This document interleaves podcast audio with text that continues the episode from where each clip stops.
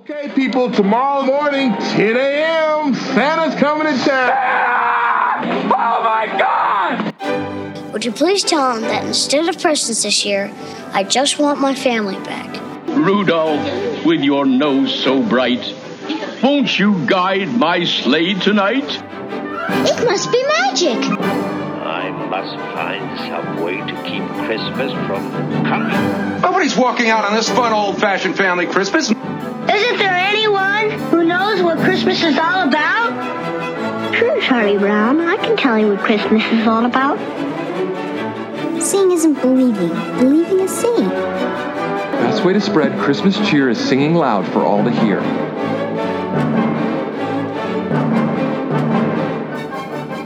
Welcome back to another bonus episode of Tis the Podcast, the podcast determined to keep the Christmas spirit alive 365 days per year.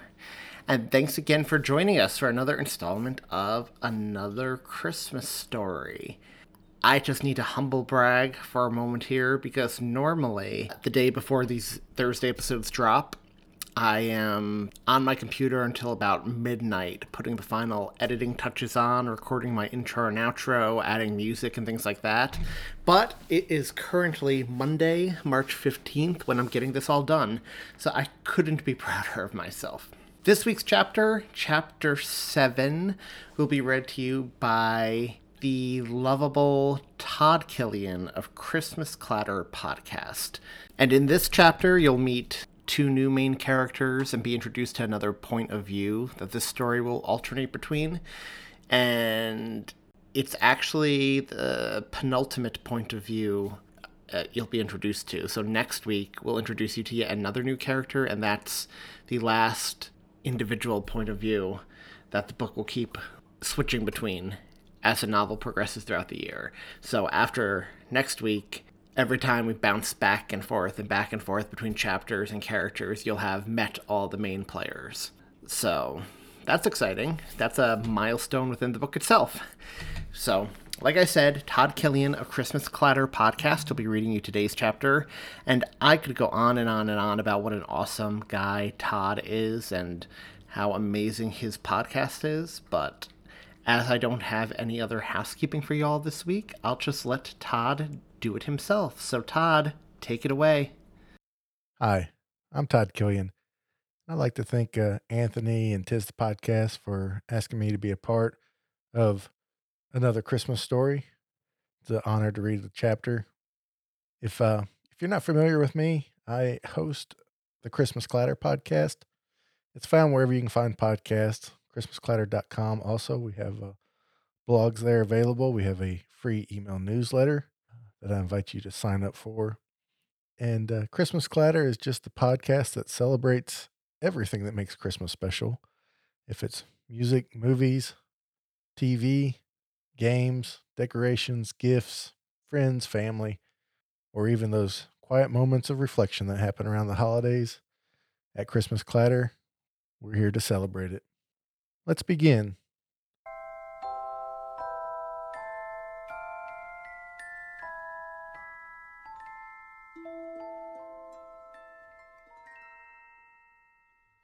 Chapter 7 Step into Christmas, December 24th, 6:30 a.m. Eastern Standard Time. Dwyer, Lee, would you two pay attention? Officer Seamus Dwyer and Andrew Lee, two middle-aged patrolmen who've been with the NYPD for over a decade, immediately stopped laughing at the joke the former had been telling the latter and snapped back into attention at the direction of their commanding officer. They were sitting at the back of a large group of policemen who were gathered for the precinct wide morning meeting. Lindsey Pendleton, the commanding officer of the NYPD's Midtown North Precinct, was staring daggers at the partner from where she stood at the front of the room. Is there something you would like to share with the rest of the group? she asked, condescendingly, like a schoolteacher reprimanding two young children, as mingled snorts of laughter and aspirated sighs emanated amongst her assembled underlings. Dwyer and Lee exchanged a glance out of the corner of their eye, doing their best not to laugh and daring not to look at one another full on. Given the mumbled joke had been a dirty one involving the woman in charge of them, neither were particularly eager to share it. So, in unison, like good little soldiers that they were supposed to be, both of them replied, No, ma'am. Are you sure? Pendleton asked sardonically. You know I love a good joke. Seamus Dwyer bit down hard on his lower lip, desperate not to prevent a laugh from escaping his throat. Lindsey Pendleton, with her bosomy figure, red hair, and sexy freckled face, had never so much as chuckled in front of the men and women she commanded. She sure as hell wasn't going to start now by allowing herself to indulge in a joke at her expense. Luckily, he didn't have to answer her because Andrew Lee did it for the both of them. We're sure, ma'am. Then pay attention, Pendleton instructed. This is important. She smacked an enormous map of Manhattan and its surrounding boroughs that took up the entire wall behind her. Brightly colored pins were stuck into it, marking strategic locations, while multicolored arrows, X's, and circles were drawn all over it to denote information such as routes, checkpoints, and everything else the commanding officer wanted to convey. As you know, it's going to be a very long, busy day today, Pendleton explained to her subordinates. In addition to maintaining our normal see something, say something, and other counterterrorism activities, Winter Storm Elsa is expected to pummel our city hard. As such, we can expect higher than average amount of traffic incidents, and if the power goes out, crime. I know the commissioner has been trying to convince the mayor to issue a state of emergency so that we can keep all vehicles, minus emergency personnel, off the roads, but it's been a no go so far. Her nostrils flared in annoyance as her shoulders slumped slightly. Apparently, the amount of money the city would lose by effectively shutting down on Christmas Eve is too great to even consider doing that at this juncture. Seamus and Andrew exchanged a covert look at the words. And they weren't the only ones. Knowing glances were being exchanged all over the room. It was common knowledge amongst the police officers that the current mayor of New York City, Robert DeBellis, was less concerned with local issues directly affecting his constituents as he was setting his sights on creating a national name for himself. Commanding Officer Pendleton either didn't notice the sneaking looks or didn't care, for she plowed on without taking a breath. As if that alone weren't enough, as you all know, the President of the United States will be in town hosting two foreign delegations, which included the Prime Minister of Canada and the Prime Minister of the United Kingdom. Due to security concerns, you've all been called into work today to ensure that we can keep them safe, not only from the wackadoos out there, but also from the severe weather we are expecting. The eyes on the entire world will be on Manhattan today, ladies and gentlemen. There is absolutely no room for us to make errors. Seamus thrust his hand high into the air, and without waiting for his superior to acknowledge him, he asked, Snowstorm aside, is there a reason she had to fly into the city on one of the busiest tourism days of the year? Pendleton pursed her lips, clearly annoyed at having been interrupted, but she answered the officer calmly nevertheless. Our staff maintains that it's purely a social visit, but given the fact that efforts have made the trip postponed due to Elsa have fallen on deaf, stubborn ears, something tells me it's more than just that. She shrugged. It's not our responsibility to question the president. It's our job to protect her. As such, the commissioner, myself, the other precinct commanders have been closely coordinating our efforts with the Secret Service in order to do exactly that. Speaking of which, the Secret Service wanted us to pass along our thanks for allowing us to pull you away from your families this Christmas Eve to serve our country. Seamus sulked silently. He had not originally been slated to work that day, but like Andrew and many others, he had been called in for mandatory overtime. It was certainly an inconvenience for him, not in the least due to the fact that him and his wife Ashley were going through a rough patch at the moment. Things were so strained, in fact, that they had even been contemplating divorce. They had agreed to wait to see how the holidays went at first, however, before pulling that metaphorical trigger. Unfortunately, the fact that Seamus was sitting in a meeting at the precinct at that very moment instead of boarding a plane to Massachusetts with his wife and kids to spend Christmas with his in laws probably didn't bode well for his standing in his wife's eyes. He didn't know what the woman expected from him, though. She knew that this was all part of the job, which he had already been working for a few years when they met for the first time. Despite this fact, he was still annoyed at having been called into work. He had always taken the holidays off. It was supposed to be a perk of his seniority. He saved his vacation days all year. Still, he reasoned with himself that it would all be worth it in the end.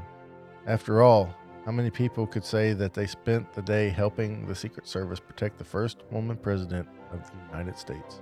The officers of the 113th Precinct will escort President motorcade from JFK into Manhattan.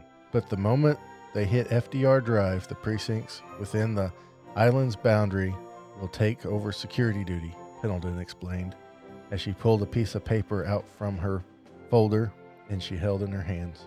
Judging from the schedule, the Secret Service has provided us with the President and the two Prime Ministers will be spending the majority of the day in Midtown, which is our jurisdiction.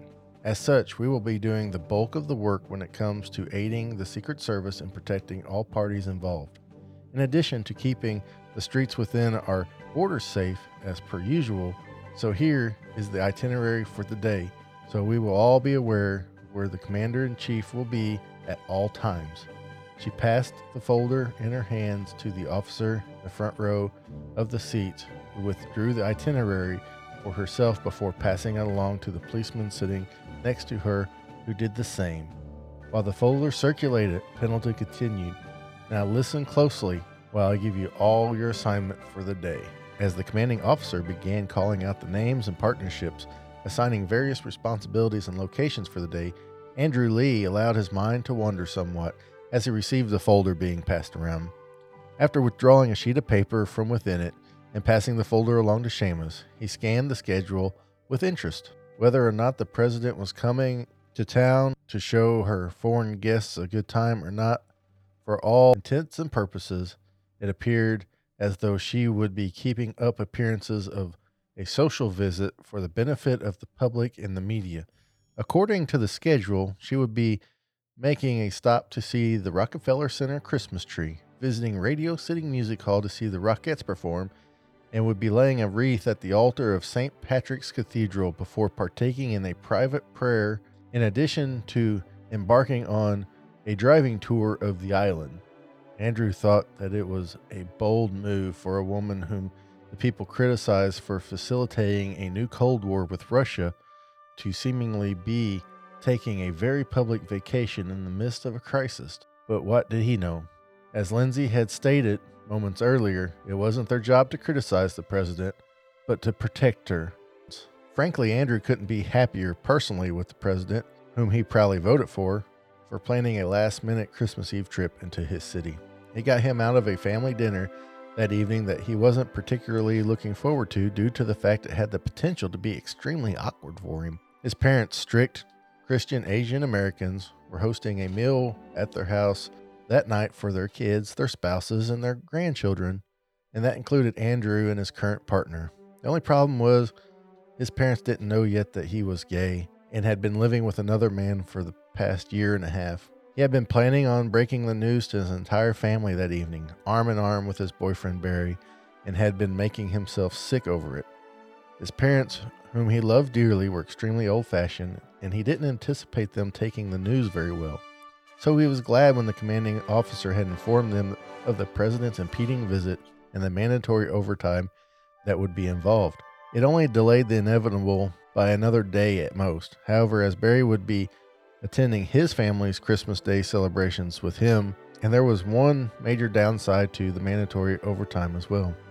Barry was now annoyed with Andrew, convinced that he had planned to back out of the Christmas Eve all along as if he had any say over his schedule at the precinct when the leader of the free world decided to swing by Manhattan for a last minute visit. What the hell? Seamus' explanation shook Andrew from his own thoughts, causing him to turn in his seat to face his partner curiously. What's wrong? Weren't you paying attention? Seamus hissed so quietly that only Andrew could hear him. We weren't assigned to the detail that would be shadowing the president all day. So? So? Seamus repeated, with his eyes in wide disbelief at the nonchalance of his partner was exhibiting. That's bullshit. We were forced in from our holiday vacations, and we can't even say we got to be around the president all day? Well, we can't all be. All right. Lindsey Pendleton clapped her hands loudly in front of the room in order to command the attention of all those gathered before her once again. When the various voices around the room had all be quieted down, she said, I just want you to remember to be extra vigilant today. You're all excellent members of the force, and our precinct has a fantastic record. Let's not screw that up today, of all days, okay? After she received some quiet muttering and vague reassurances in response, she nodded her head curtly. Well, off you go. She jerked her head at the door leading out to the room. As their fellow officers began scrambling to their feet around them, talking excitedly as they made their way towards the exits, Seamus elbowed Andrew hard. Come on, where are we going? Andrew asked as his partner sprang to his feet. Officer Pendleton, Seamus called loudly, elicting a small groan from Andrew as their superior turned to face the two men. What is it, Dwyer? Pendleton asked before sarcastically adding, Did you want to tell me that joke you had, Lee, in a fit of hysteria earlier? Andrew grinned guiltily at the words as he and Seamus came to a stop in front of the woman. Though they both loomed large over her, there was something about her presence, her professional, almost icy demeanor and confidence that intimidated the two men, making them feel like little boys when they stood there before her. Actually, Seamus began, we were just wondering why we weren't assigned to the cavalcade of officers joining the Secret Service and shadowing the President all day. Because I assigned you to patrol work instead, Pendleton replied without missing a beat, seemingly confused as to why she needed to provide an explanation to begin with. Be happy with that. I could have given you traffic stops, then I'm giving you the freedom to roam around Midtown. Should be grateful. Andrew nodded his understanding, but dismayed to see Seamus remain indignant. But why didn't you assign us to the president's detail? Because I'm your boss, Pendleton shrugged before turning her back to the two men and making her way towards the door of the room. Come on, Seamus exclaimed, his voice nearly a whine now. Lindsey! That's Officer Pendleton to you, Dwyer, the commanding officer whipped around irate. Her subordinate was still questioning her authority. She stared up into his eyes, her own flashing dangerously. They were standing close, barely an inch apart, as they glared at one another, and he could see the sparks of sexual chemistry flying between the two of them. Smirking to himself, Andrew was convinced that the two could be poster children for saying there's a thin line between love and hate. I'm your boss, and you will do well to remember that. Do you understand? Come on, Seamus replied, the corners of his mouth turning slightly upward in a hint of smile. We're your two best officers. Exactly. Pendleton rolled her eyes, taking a few steps backwards from the man in order to survey both him and Andrew at the same time. Why do you think I assigned you to patrol work rather than protecting the president? Because the areas surrounding where the president is scheduled to be at any given time are the most dangerous, not her exact location, where she's surrounded by hordes of Secret Service agents and members of NYPD. That's why I'm assigning you guys to patrol work. You need to prevent anything bad from happening that has the potential to cause enough chaos that it could possibly extend to the president and her guests themselves. I wouldn't trust anybody else with such an important responsibility. All right? Seamus and Andrew exchanged a surprised look. Both were taken aback by the woman's candor and confidence in them. The former, however, didn't seem fully satisfied with the answer, but Pendleton groaned loudly, drowning out whatever he was about to say. The other reason I didn't want you on the president's detail was because you can't follow instructions. I will not have you embarrassing me or undermining me in front of her. Get better at obeying orders, and I will consider putting you on her detail next time she's in town. She turned on her heel and marched towards the door of the room, calling back to both men without glancing over her shoulders at them. Now get out on the streets and get to work. Don't let me down. And without another word, she disappeared from the room, leaving Seamus and Andrew alone together. That went well, Andrew said brightly, only somewhat sarcastically. Who knew she had so much faith in us? Seamus glared at his partner before relenting and conceding. It's nice to know, I suppose. He flashed a small grin. We can use it to our advantage in the future. Andrew rolled his eyes at that remark. Typical Seamus, always looking for an angle to exploit. But still, I'm none too pleased at being called away from my family to perform patrol work on Christmas Eve. I mean, come on. He glanced around the empty room, frustrated. It's going to be all petty crimes and traffic related incidents today due to the snow. Everyone else is going to be inside, staying warm. We're better than this. It's all part of the job, Andrew gently reminded him. We have to take the bad with the good and the mundane with the exciting. Seamus glared at him. I hate it when you're right. Seamus groaned loudly. I'd still rather be on a plane out of here with my family right now. There's no way I'd be able to get a flight out after our shifts ends tonight. Not if Elsa's really going to be as bad as they say it is. Andrew nodded sympathetically before gently asking, Things still aren't the greatest with Ashley, I take it? You could say that, Seamus muttered darkly before asking, Come on, you're not upset about missing your family dinner tonight? Weren't you finally going to introduce them to Barry? There's always tomorrow. What's one more day? Blushing, Andrew shrugged nonchalantly. Seamus surveyed his partner suspiciously through narrowed eyes, immediately sensing that he didn't want to discuss the matter further with him. So, deciding not to push, he checked his watch. Only 17 more hours until we're off duty. It'll fly by like that? Andrew snapped fingers with a smile before jerking his head at the door of the room. What do you say? Shall we hit the street? May as well, Seamus replied with a sigh as he followed Andrew to the door. At least the snow should help put us in the Christmas spirit, if nothing else.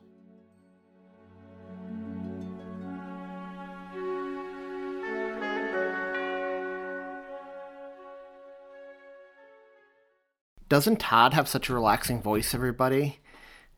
I I just want to say I am still seven weeks in, eight weeks in, technically counting the prologue, blown away by the amount of talent that's agreed to bring help bring my book to life. So thank you, Todd, and thank you for everybody who's agreed to participate so far, and thank you, listeners, for tuning in to this project week in and week out. I'm continuously blown away by your enthusiasm for the story and the positive feedback you keep giving me, and I'm so grateful, honestly, that you are embarking on this year long journey and this ride, if you will, to see where the story and these characters go. And I'm glad many of you seem invested in it, not just as another way to count down to Christmas 2021, but you're invested in the outcome. That as the creator of this, it means so much to me. So please keep the feedback coming. If you're enjoying the story, consider sharing it with your family and friends and your social media feeds in order to get in front of as many ears as possible, or as many eyes, because as always, the text of this chapter and every chapter you hear is made available on our website each week as well. So if reading is more of your thing, more their thing, our weekly installments can be found at www.tisthepodcast.com. And if you enjoy Tis the Podcast proper, if you ever want to comment on a movie or television show we discuss, give us feedback on a specific episode, comment on this book, or just interact with us and other listeners of the show in general, check out our social media feeds. All you have to do to get to each one is go to www.tisthepodcast.com backslash Facebook, backslash Twitter, Instagram, Reddit, or Facebook group. As many of you already know, our Facebook group is by far the most active of our social media pages. It's busy year round and not just with Christmas chatter, although that is obviously our primary focus.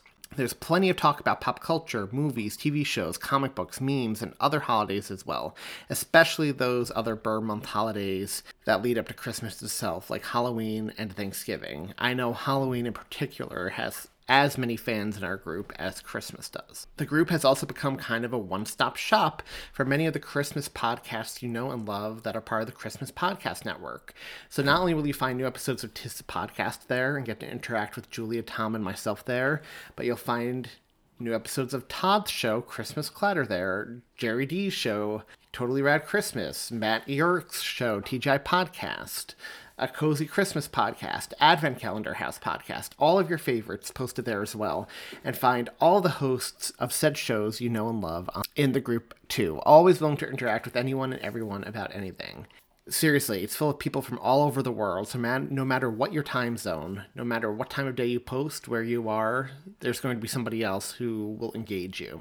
It's seriously a mini Christmas family that's formed within the Facebook group, full of the best people you will ever meet. And I can confidently say, on behalf of Julia, Tom, and myself, that out of everything that's grown out of this podcast, we are most proud of the community that's formed around it via this Facebook group. And speaking of the podcast in general, if you want more bonus episodes, Christmas cards, enamel pins, ringtones, etc., check out our Patreon page at www.patreon.com backslash tisthepodcast or www.tisthepodcast.com backslash patreon. For as little as a dollar a month, you can get full length bonus episodes of the show.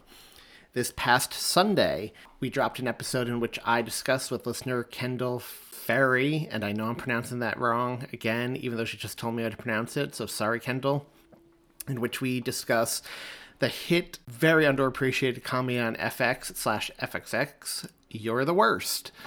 A Justice League episode is in the works with Jerry D of Totally Rad Christmas, in which we'll discuss all things Justice League, including, at this point, the Snyder Cut, which drops today if you're listening to this on the day it drops.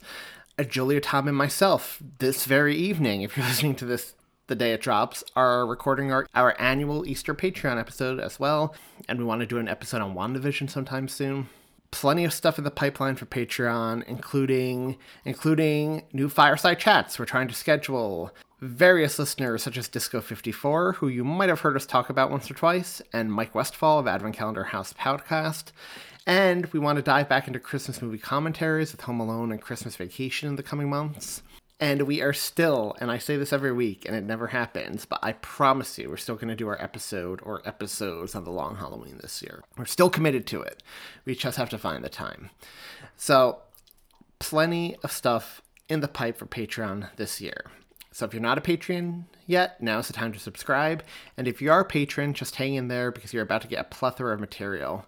All the money we make goes into improving the quality of our show and coming up with new swag to give to all of y'all. And once the pandemic is over, whether this year, but most likely probably next year, we do want to do some kind of live show meetup, probably near New York City around Christmas time. So, money that we make via Patreon will also go toward funding that.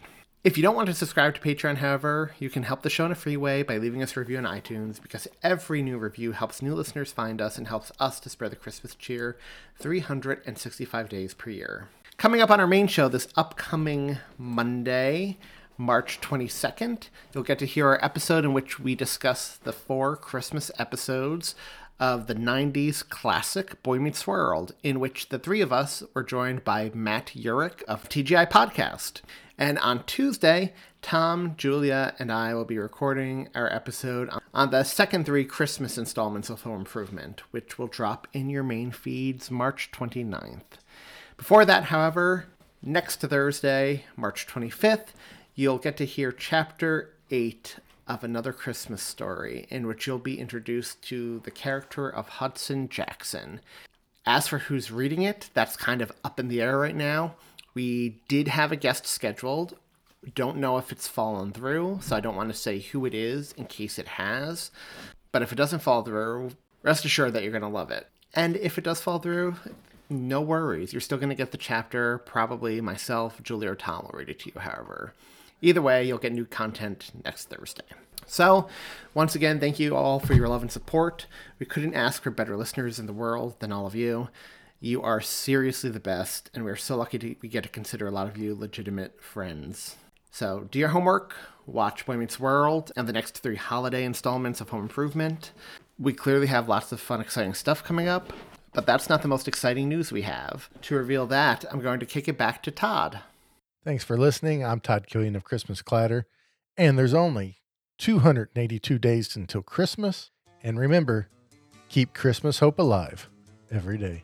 Thanks, Todd. I don't think I really need to add anything to that, so let's go out on a high note. Until Monday, bye, y'all. Have a great weekend.